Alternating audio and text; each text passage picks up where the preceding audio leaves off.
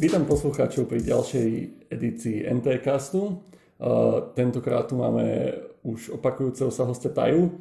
Uh, je to preto, lebo on sa prenedávnom presťahoval do Budapešti, keďže zmenil prácu, tak sa trošku o tom uh, pobavíme, že, že aká je iná Budapešť, že aká je iná hlavne jeho nová práca. Vítaj Taja. Vítam. Tradične už začneme tým, že si otvoríme nejaké pivko, ale netradične začneme dneska nealko urpinerom, keďže ešte pôjdeme keďže sa ešte dneska chystáme do kina a chceli by sme si aj pamätať niečo z filmu. Takže začíname nealku urpinerom. Nalejem tebe prvý taja. Ďakujem. A povedz, ako chutí nealku urpiner. Nealko urpiner, ok. Vonia ako cesto. Alebo má špinavý pohár. Pohár je čistý.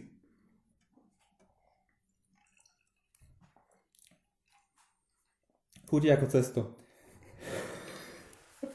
Ja, ako nealko piva, ja voľa, kedy som mal voči nim o mnoho väčšie výhrady ako teraz, ale problém a väčšiny nealko pív, že presne sú také nasladlejšie, je z nich cítiť strašne tá, tá pšenica. Áno. A presne, že môže to aj evokovať akože cesto. Za to napríklad nealko radšej pijem z plechovky, lebo vtedy chutí o mnoho lepšie, lebo do, do nosa sa nedostanú takéto tie nasladlé pšeničné veci a potom mi to o mnoho viac chutí. Ale tak uh, niekedy sa treba obetovať a dať s nealko. Dúfam, že sa nebude opakovať. Dobre, tak e, začnem možno m, úplne takou netradičnou vecou. E, teraz si sa presťahol prednedávnom do Budapešti, aj si našiel byt, ale ešte stále sa vyskytuješ aj tu v Bratislave raz za čas, čiže asi dosť cestuješ medzi Bratislavou a Budapešťou. Čo hovoríš na toto cestovanie? Aké to je? Aké pivo piješ vo vlaku? Aké pivo? Vo vlaku moc pivo nepijem, pokiaľ cestujem s niekým. Takže zvyčajne tam mám iba nejakú limonádu. Avšak to cestovanie je a je v pohode. Aj keď stáva sa, že trojhodinový vlak mešká 2 hodiny, čo je dosť nepekná situácia, na druhú stranu, v ktorej mám čas na to pivko na, na stanici. Už som vychytal časy, kedy sa dá dobre cestovať, čiže sa mi zvyčajne darí prísť 10 minút pred odchodom vlaku na stanicu a kúpiť si obosmerný lístok, pretože tam nie je žiadna fronta a keď sa vrátim naspäť, tak tiež v pohode. Neviem, čo viac tomu dodať. Nič, to podľa mňa prestačí. Poďme ale k tomu, aké dojmy na teba spravila samotná Budapešť. Koľko si tam už teraz? Už nejaký mesiac? To mesiac, je? mesiac, áno. Dojmy, je to, je to odlišné mesto. Čo sa mi páči, že je taká, je to skôr taký kruh oproti Bratislave, ktorá je chobotnica. Čiže keď sa som dostal z nejakého bodu do iného bodu, tak je to oveľa bližšie, ako keby som išiel napríklad z Rače do Karlovky, kde by som musel ísť cez celé mesto ako, ako maniak. Pešo mám na mysli, ale kľudne MHDčkou. Čiže Budapešti sa dá rýchlo pohybovať, je väčšia, ale vôbec mi tak nepripadá. Ale čo som si všimol, že, že keď idem po ulici, tak tam sú ľudia. Tu v Bratislave proste keď idem po ulici, tak že jasne sú tu ľudia, ale tam v Budapešti sú seriózne, že všade ľudia idem po ulici a sa prevážam cez ľudí, nie sem tam. Čiže centrum Bratislavy je v celej Budapešti, nielen ako Bratislava. som že nie je, že v celej, ale povedzme, že je to tam väčšie, to centrum, he, že je, to tam, je tam viac tých ľudí. Teda aj väčšia oblasť zasiahnutá takýmto vplyvom. Mal si už aj čas pozrieť nejaké zaujímavé veci v Budapešti? Okrem teda metra, čo akože pre Slovensko je tiež akože zaujímavá vec. to metro tam je spravené zaujímavo v tom, že je vidno, ako bolo budované. Takže sú tam myslím, že 4 linky teraz a čím vyššie číslo, tak tým je modernejšie to metro. To prvé je vlastne iba električková trať, ktorá je úplne tesne pod zemou. V jednej schody dole a ani nie, že elektrické schody, je schoda proste normálne iba schody dole a tam je električka. To je, to je metro číslo 1. Možno človek takto hýbe k tým metrami a príde k štvorke, ktorá je úplne mega pod zemou, tam dva eskalátory, kým sa človek dostane. A tam už to vyzerá inak posvietené podlahy podľa toho, v akom, v ako ďaleko je to metro a takéto halúze, že to už, to už je úplne iné. Teraz tam aj rekonštruujú, myslím, že M3, ale tak neviem, čo s tým spravia. Ale vyzerá to tam, že keď tam niečo rekonštruujú, tak to funguje. Nie, nie, nie je tam skolobovaná celá doprava kvôli tomu, že rekonštruujú metro. A čo teda iné, iné pamiatky alebo zaujímavé veci v Budapešti? Zatiaľ mal čas? Nič iné som pozrieť nešiel. Popravde, buď som bol v práci, alebo som bol na hoteli. Alebo som sa nudil, alebo som chlastal krčme. Čiže krčme si už nejaké spoznal. Jednu. Dobrú? Tam, kde pracujem, tak oni tam majú vlastne vlastný podnik, ako keby, alebo spolupracujú s jednou reštauráciou, ktorá je v tej budove, v ktorej pracujem. Čiže tam mám, tam sa stravujú všetci, nakoľko to majú zadarmo. celé, celé dni. A po práci, prípadne cez víkend mimo pracovnej doby je v tejto reštaurácii celkom značná zlava. Čiže sa mi tam oplatí chodiť. Minule som tam mal asi 2 alebo 3 piva, hranolky, takže normálne som sa navečeral, napiel a stalo to asi 5 alebo 6 eur. Čo mi príde ako dosť málo. OK. Uh, hľadal si si bývanie. To bola prvá vec, čo si si akože musel nájsť, respektíve asi spomenul si, že si bol hoteli, že to nie je trvalo udržateľné. Ako, ako sa hľada bývanie v Budapešti, lebo momentálne v Bratislave s tým bývajú dosť problémy, tým, že je nejaký hype s nehnuteľnosťami a všetci kupujú a pomaly je väčšia, do, väčší dopyt ako ponúka, čo Budapešť. Budapešť má tiež veľmi veľký hype, až dokonca tak veľký, že byty sa prenajmú cca za deň od momentu, keď sú niekde vylistované verejne Čiže keď človek nájde, ja neviem, 30 bytov, tak reálne pôjde na obliadku 4. tí, tí ostatní sa proste už, už prenajmu dovtedy, kým sa k vôbec dostane. Čiže odporúčam agentov určite. Ja som mal agenta, ktorý hľadal byty, ktorý sa potom kontaktoval na iných agentov, ktorí predávali byty. Čiže tam bolo niekoľko vrstiev toho celého. A je tam, je tam hype aj kvôli tomu, údaje, že som počul, že tam chodia natáčať filmy a keď tam zoberú celú tú ich crew a equipment, tak niekedy zoberú aj 10-20 bitov, aby to iba niekde uskladnili a vlastne zoberú tým pádom 20 bitov alebo aj viac. Iba na natáčanie nejakej jednej veci. Čo tak určite nepomáha ľuďom, ktorí tam hľadajú byt. Tak koľko si pozeral reálne bytov predtým, si našiel? A, obliadku som bol, na obliadke som bol asi 10 až 15 bytov. Čo som pozeral na webe, podľa toho, čo mi agenti poskytli už nejaký výcud, tak som hodnotil asi 50 bytov, že či vôbec mám záujem alebo aj viac možno. No spokojný si s tým, čo si našiel? Celkom aj hej. Je to dosť lacné. Ja som mal takú skúsenosť, že najprv som, najprv som hľadal s jedným agentom, ktorý možná nepochopilo, čo mi ide, alebo to možná nejak chcel trošku pre mňa zhoršiť a pre seba prilepšiť, ale našiel mi zvyčajne také drahšie byty. Takže so, pozrel som si aj drahšie byty, ako vyzerajú, bohužiaľ som teda žiadny nezobral, alebo našťastie pre mňa, musím to potom platiť. Avšak potom som sa dostal do kontaktu s druhým agentom, ktorý už pochopil, že chcem vlastnejšie veci a tam som pozrel teda ďalšie byty a našiel som niečo lepšie. Takže bývaš takhle sám? Áno, bývam sám. A dal si na, našu, na náš Facebook také krátke video s tým bytom. Je to, je to v podstate starom mešťanský byt, ktoré sú aj v Bratislave. Jednom takom sedíme tu len tu, že znížený strop, ale na chodbe, keď, keby sme sa teraz pozreli, tak tiež je tam taký vysoký strop. A to ťa tam celkom zaujalo, vral si, že to tam nie je výnimka, čo v Bratislave už je skôr výnimka. Uh, ono, tie, tie staré budovy sú aj Bratislava, lenže tu sú práve že výnimka, tam, tam v Budapešti myslím, že paneláky, ak vôbec existujú, sú výnimka. Aj ako bol som zo pár ktoré boli také ako tu v Bratislave, že nízke stropy a človek vodí do chodby a tak, ale popravde to tak tam zvyčajne nie, ja som povedal toho, čo som tam videl. Zvyčajne to je také, že tam proste staré budovy, kde je dvor, človek vojde do dvora, okolo toho dvora sú všetky byty, a každý byt má asi 5 metrov do výšky. A áno, dosť často sa mi práve to stalo, že som asi 5 takých bytov som videl, ktoré mali obrovskú izbu a v tej izbe mali takú plošinku na postel, ako bolo v tom videu ktoré bude určite v komente. určite. Uh, že spíš teraz akože na plošinke. Teraz spím v Bratislave. no teraz nespíš, keď sa to tak zoberie. Áno, budem spať na plošinke. OK. Dobre, tak to možno skrátke, skrátke o tvojom stiahovaní do Budapešti. Určite sa k tomu ešte niekedy vrátime, keď budeš mať akože tie dojmy no, hlbšie a popozeral si to mesto viacej. A jedna, jedna vec sa mi tam stala s týmito plošinkami, že bol teda bol jeden byt, ktorý mal takúto plošinku, ktorý som zamietol asi v priebehu pol minúty, ako som vošiel do toho bytu. Vyšiel som na tú plošinku tá, tam myslím, že bol znížený strop. Čiže na tej plošinke sa nedalo ani nie, že vystrieť, tam som musel čupať, aby som tam vedel, prejsť. A najlepšie bolo, že oni k tej plošinke prirobili kúpeľňu.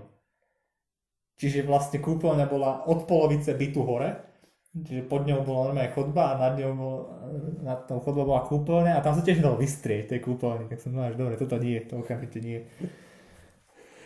OK, ľudia sú kreatívni, vedia využívať priestory všelijako. Ale pre nízkych ľudí to je možno zaujímavé. Dobre, e, možno tá podstatnejšia časť, alebo čo, čo naši posluchači e, viac ocenia, ak sa neplánujú stiahovať práve do Budapešti, je tá tvoja zmena práce. Ty si predtým robil v IBM-ku, Uh, robil si tam všeličo, ale ku koncu už teda viac menej UX, čiže proste nejaké, neviem ako to skrátke povedať, že navrhovanie používateľského rozhrania. A teba to chytilo, tak aj preto si sa vlastne presťahoval teraz do Budapešte, lebo tam ti ponúkli prácu vo firme, ktorá sa tomuto venuje.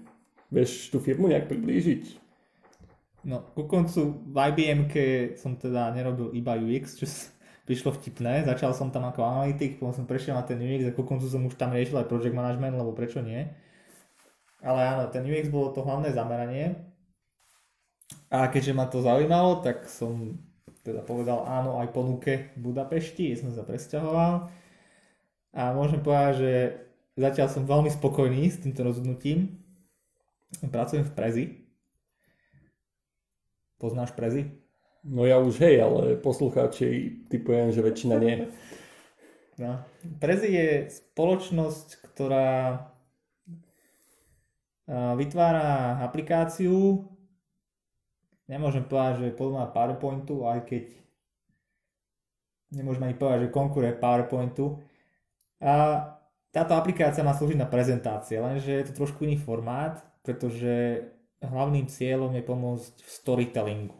Čiže nie je to o slajdoch alebo o bullet pointoch, je to o rozprávaní príbehu, keďže to je najlepšia možnosť ako povedať nejakú myšlienku iným ľuďom. A to je práve to, čo sa Prezi snaží. A to je to, na čom pracuje. Prezi je veľmi moderná a snaží sa priblížiť budúcnosť. Povedal by som, že je taký mini Google, alebo aspoň takto porovnávam. Nakoľko myšlienka Prezi nebola iba o tom, že spravíme nejaký biznis, ale bolo to práve o tých príbehoch a aj hodnoty sú založené na základe toho. Je tam strašne veľký zmysel pre komunitu a nie len samotnej Prezi, ale v celom svete. Čiže napríklad aj ľudia, ktorí pracujú v Prezi, zvyčajne pomáhajú s edukáciou v celej Budapešti, tvoria meetupy, komunity alebo aj napríklad keď tam robia nejaké jedlo, tak sa to jedlo dováža z blízkych lokalí, čiže lokálne farmy, lokálni predávači, aby tam tá komunita fungovala. Takto.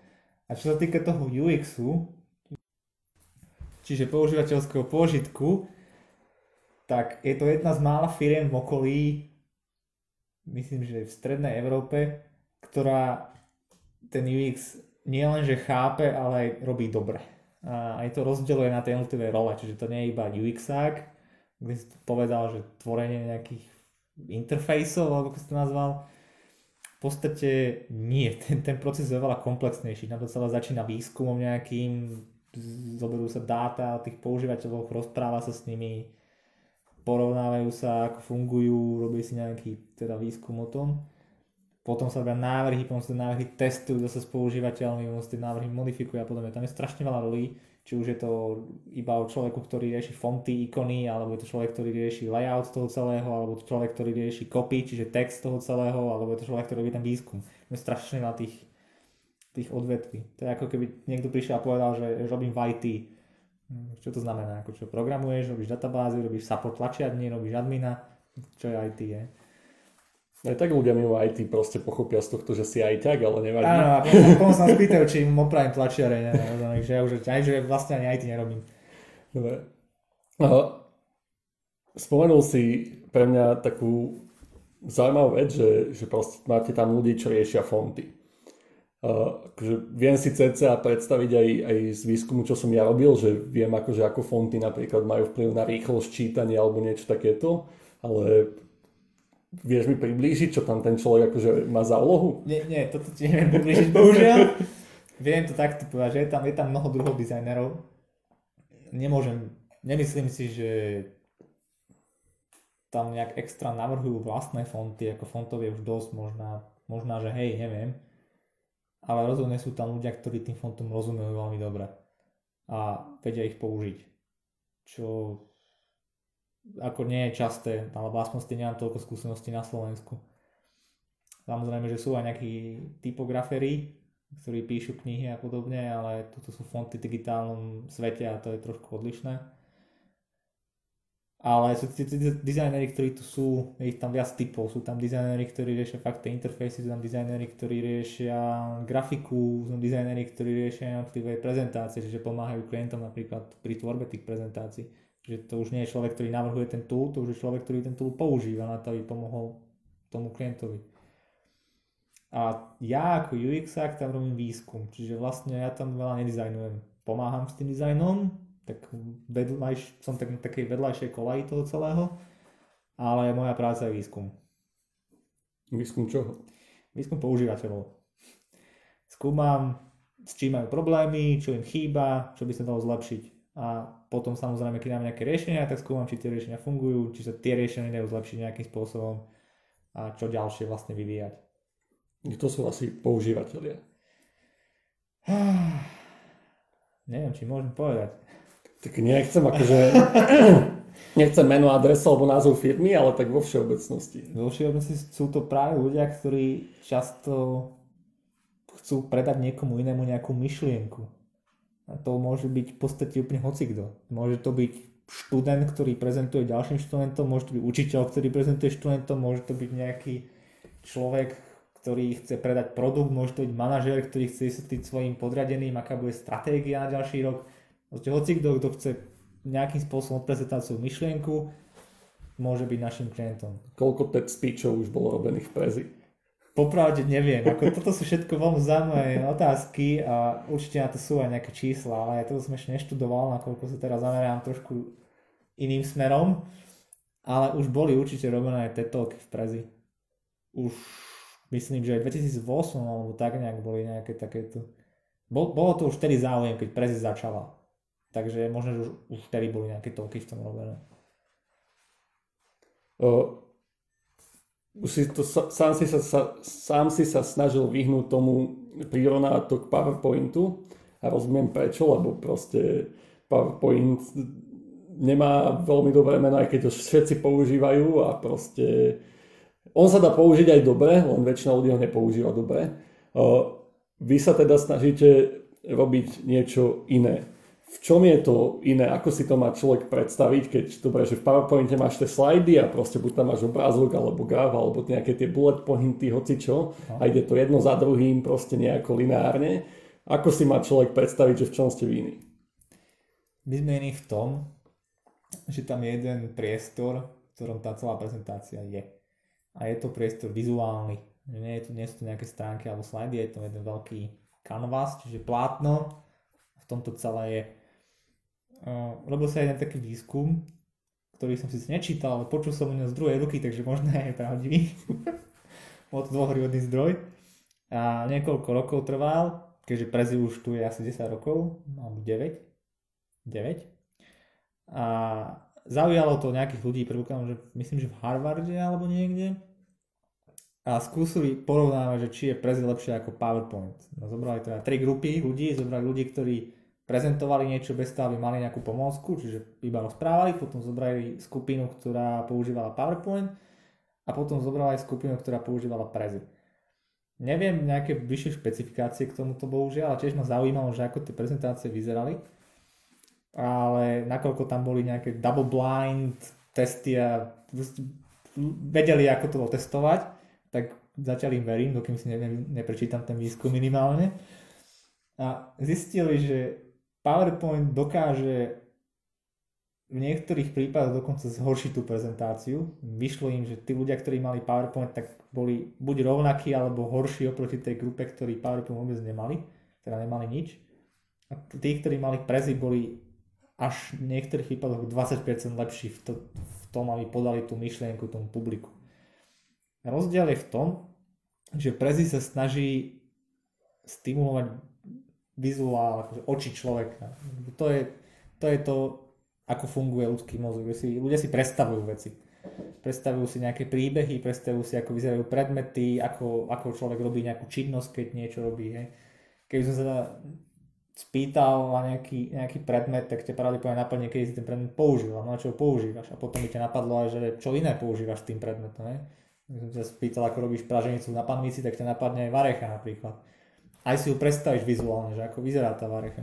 A to je to, čo Prezi používa, že sa tam dokáže takto vizualizovať tieto elementy a svojím spôsobom sú tam, ne, nemôžem nazvať animácia, ale sú tam nejaké také transitions medzi tým celé, ktoré v tom storytellingu majú pomáhať.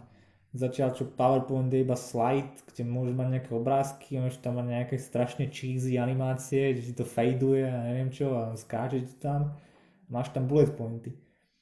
Lenže keď človek rozpráva, respektíve keď ľudia majú počúvať človeka, ktorý rozpráva a popri tom sa im tam na slide objaví nejaký bullet point, tak si ho snažia prečítať. Lenže čítanie je tak komplikované, že potom nedokážu počúvať a nakoniec to skončí tak, že tam skáču medzi tým čítaním a počúvaním a teraz nesústredia sa na úplne. A to je tá výhľad toho prezi, že prezi toto nerieši, prezi tam nechce, aby ľudia čítali alebo sústredili iba na, na prezentáciu alebo iba na speakera. Prezi má pomôcť tomu speakerovi podať tú myšlienku a pomáha práve tým vizuálom. No, otvorili sme si čiernu 4,7 faxe, čo je dánske pivo, očividne. Bacha vylievaš. A bacha vylievam, takže poďme si naliať, lebo vylievam. Inak toto pivo je v takej litrovej plechovici, takže typujem, že Dáni, keď idú na jedno, tak sa opijú viac ako na Slovensku, keď ideme na jedno. Aj keď my, keď ideme na jedno, tak vypijeme 10-12, takže... 1, 2, Slovom 12. Áno, áno. OK, čiže tmavé faxe. Tak skúsim teraz ja začať. Má peknú bohatú penu. No, mám na celý pohár penu. Hm, chuťové je veľmi lightové, až mi, až mi až svetle pripomína, ale je, je tam cítiť nádych toho, toho, že to je tmavé je trošku také kávové, ale je veľmi lajtové. Veľmi lajtové. Ja ešte stále pijem penu. Nie, to len tam nie je rozdiel chuti. Dobre, tak ako... Áno, ja som to pivo už mal predtým. A chutí mi práve kvôli tomu, že je tmavé, ale nie je tmavé. Nie, nie je to také to silné tmavé, čo chutí ako káva práve to je tam na tom dobré. OK, tak skúsme, skúsme sa posunúť v debate o Prezi. Už, už cca by mali mať naši posluchači predstavu, čo, čo Prezi ako firma robí. Uh, možno teraz skočím nie, že priamo o Prezi, ale uh, Robil si IBM, čo je tiež v podstate medzinárodná firma. Prezi nie je medzinárodná v tom zmysle, že má možno pobočky všade, ale robí tam veľa ľudí z rôznych krajín. Čiže toto je možno, možno podobne niečo iné, skús možno aj k tomu povedať, ale skôr ma zaujíma, či si všimol niečo rozdielne, čo sa týka práci e, medzi, medzi Bratislavou a Budapešťou zatiaľ. Akože jasné, že tam máš iba jeden job, ale baví sa tam aj s ľuďmi. Niečo, niečo si si všimol zaujímavé? Čo týka rozdielu práci v Bratislave a práci v Budapešti, nie keby som mal porovnať Prezi a zbytok, čiže Budapešť alebo Bratislavu, tak určite áno.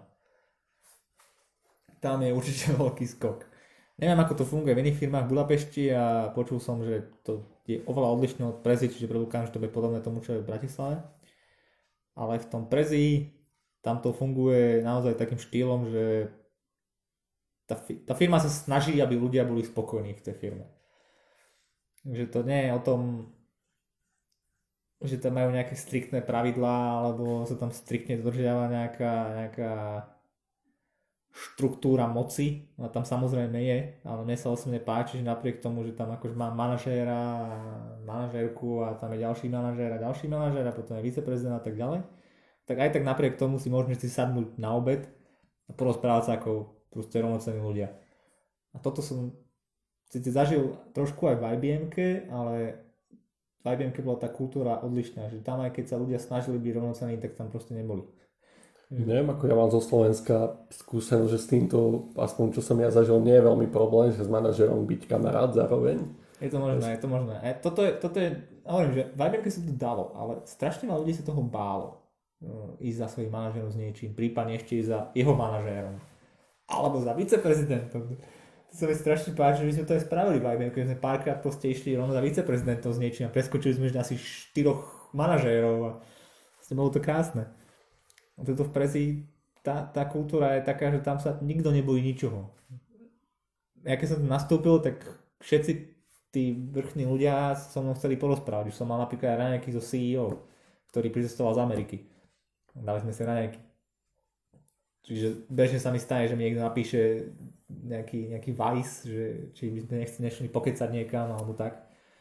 Že je to, je to odlišné. To sa mi v IBM nestávalo, že by za mnou prišiel nejaký second liner že pod na obed iba tak týždeň potom, čo som prišiel do práce. Takže keby sme sa poznali už pol roka alebo rok a vedel, že mám nejaké myšlienky alebo niečo, tak hej. Ale tuto sa mnou chcú stretnúť už na základe toho, že tam pracujem. Už na základe toho tam niekto som pre nich a zaujíma ich, kto som teda.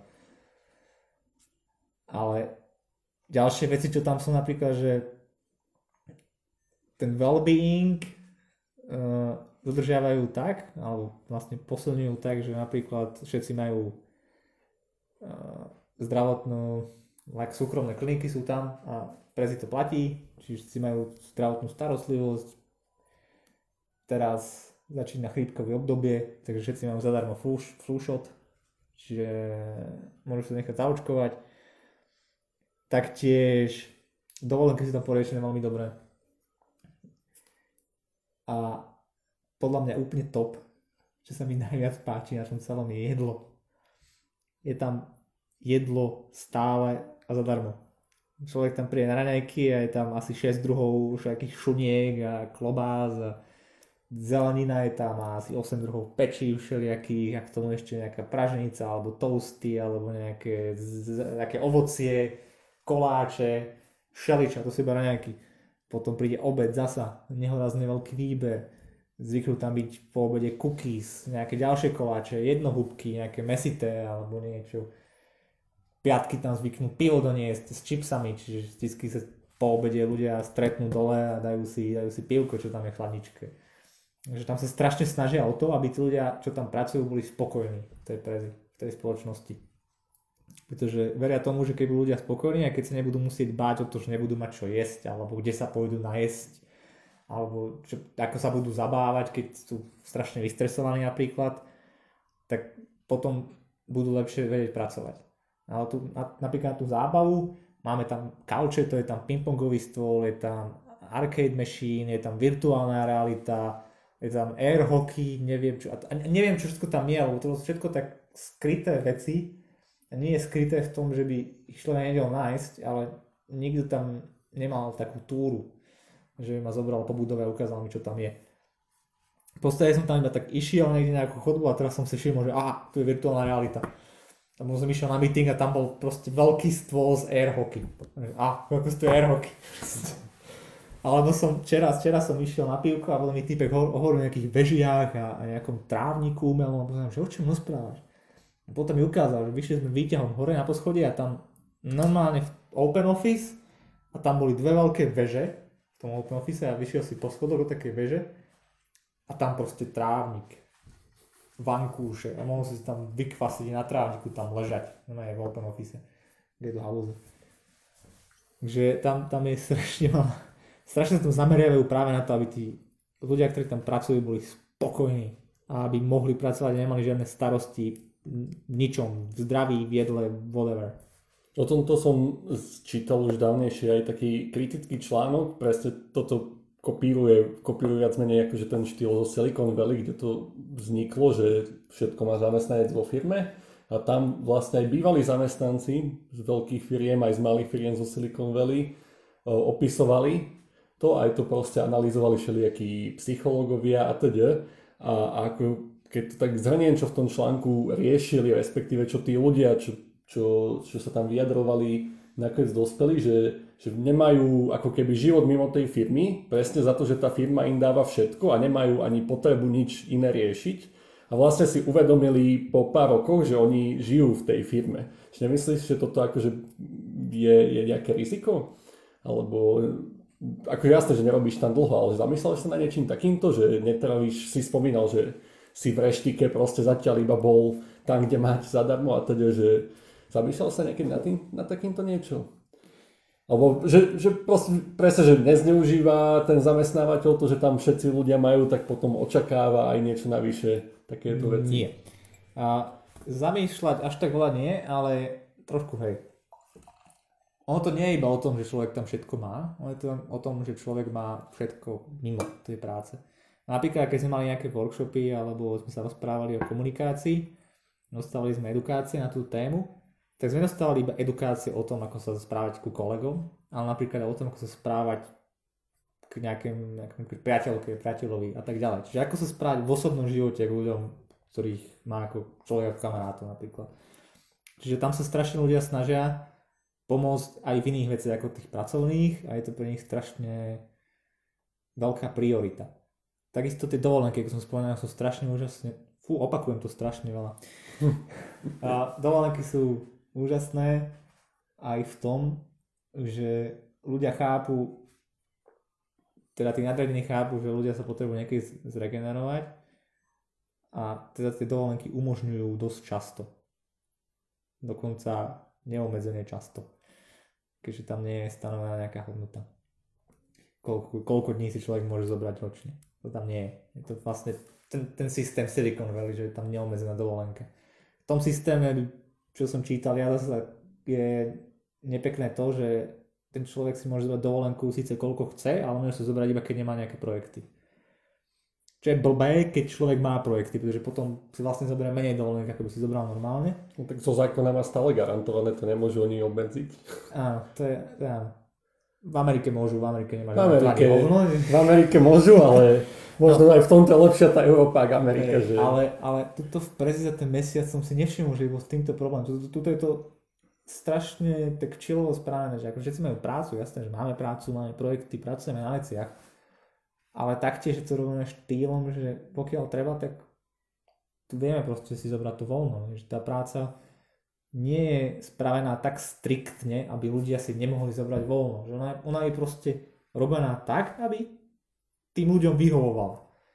Čiže keď niekto nahlási, že čo je o dva na týždeň preč, tak sa ďalší šprint naplánuje tak, že tam ten človek proste nie je, nepočíta sa s tým, proste sa spraví menej tej práce, lebo tam ten človek nie je, lebo je na dovolenke.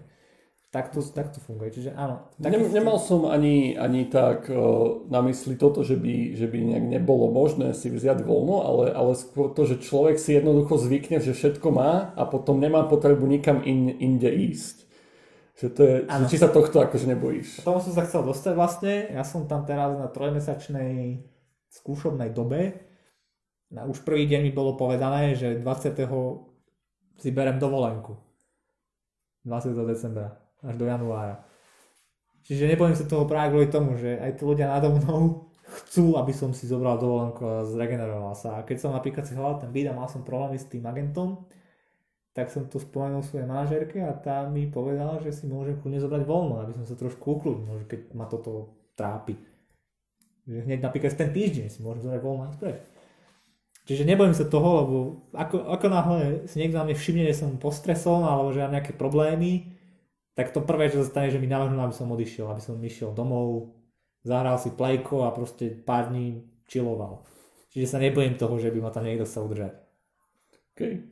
Uh, možno takú uh, poslednú tému, čo by som chcel otvoriť a uh, viem, že, že ty možno to až tak nesleduješ, ale aj tak asi keď sa baví s kolegami, možno niekedy také niečo vyvstane.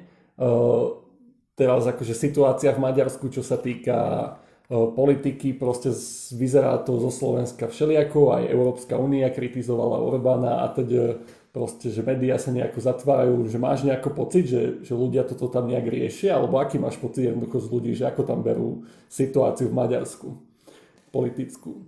Oh, poprvé som nemal skúsenosti baviť sa s ľuďmi. Keď som sa bavil s ľuďmi, tak to boli, tak, to boli presne také typy, ako sme my. Naše hejtovanie nášho prime ministra. To bolo to isté. Proste videli, že Orbán robí hovadiny, videli, aké hovadiny robí a tiež sa im to ako nepáčilo. Ale nejak do hĺbky som sa nejak nezaujímal o to. Myslím, že budúci rok sú voľby do parlamentu v Budapešti, no, v Maďarsku, čiže potom uvidím toho určite viac. A nie, nevšimol som si, že by tam boli nejaké veľké politické veci. Teraz tam tento týždeň bola nejaká, myslím, že návšteva čínskeho práve ministra, nie som si istý, boli tam uzavreté cesty, boli tam Číňania s vlajkami a neviem čo čo. Bolo to, bolo to zaujímavé, keď som nevedel, čo sa deje, lebo som vyšiel na policii a tam policajti všade. A, a čínske vlajky. Áno, čínske vlajky, čo? Invázia.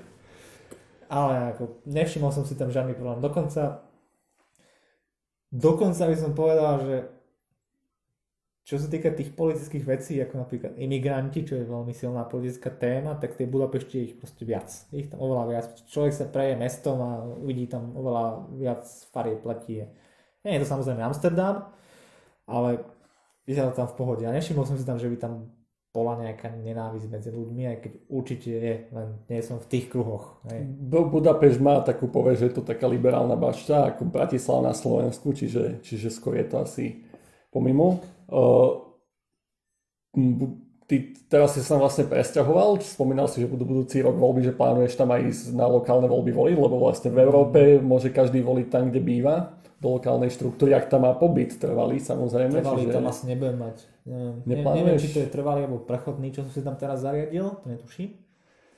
No tak Ale... keby máš možnosť, ideš tam voliť? Áno, myslím, že áno. Myslím, že keby som mal možnosť a vedel by som o tých stranách viac, respektíve ak budem mať možnosť, tak sa pokúsim si o tých stranách sa dozvedieť čo najviac a potom pôjdem voliť samozrejme, keď tam budem chcieť ostať. Aj keby som sa z nejakého hociakého dôvodu rozhodol, že tam nechcem ostať, tak by som voliť pravdepodobne nešiel, pretože by som nechcel ovplyvňovať teda tie voľby môjim hlasom, ktorý by neznamenal nič, by som odišiel stať. Ale nakoľko tam pravdepodobne budem chcieť ostať, tak áno, budem chcieť voliť a ovplyvniť chod tej krajiny, pretože v nej budem. OK, je nejaká vec, čo som sa možno nespýtal a rád by si ešte dodal k tejto téme, lebo určite ma nenapadli všetky veci. Mňa nenapadá no, žiadna Akože všeo, nie k tej politike, ale všeobecne k Prezi a k Budapešti a, a tak ďalej. Myslím, že je to dokonalá skúsenosť ísť takto von. A v tom Budapešti som to vychytal úplne krásne. Tak, takisto ako ty si mi obral tablet. Okay. Čo to je nepremokavé. Nepremokavý tablet, no. Vychytal som dobre v tom, že je to sice krajina, ktorá používa úplný jazyk a úplnú menu, čiže som tam úplne stratený. A na druhú stranu trvá mi 3 hodiny dostať sa naspäť do Bratislavy, kde nie som vôbec stratený.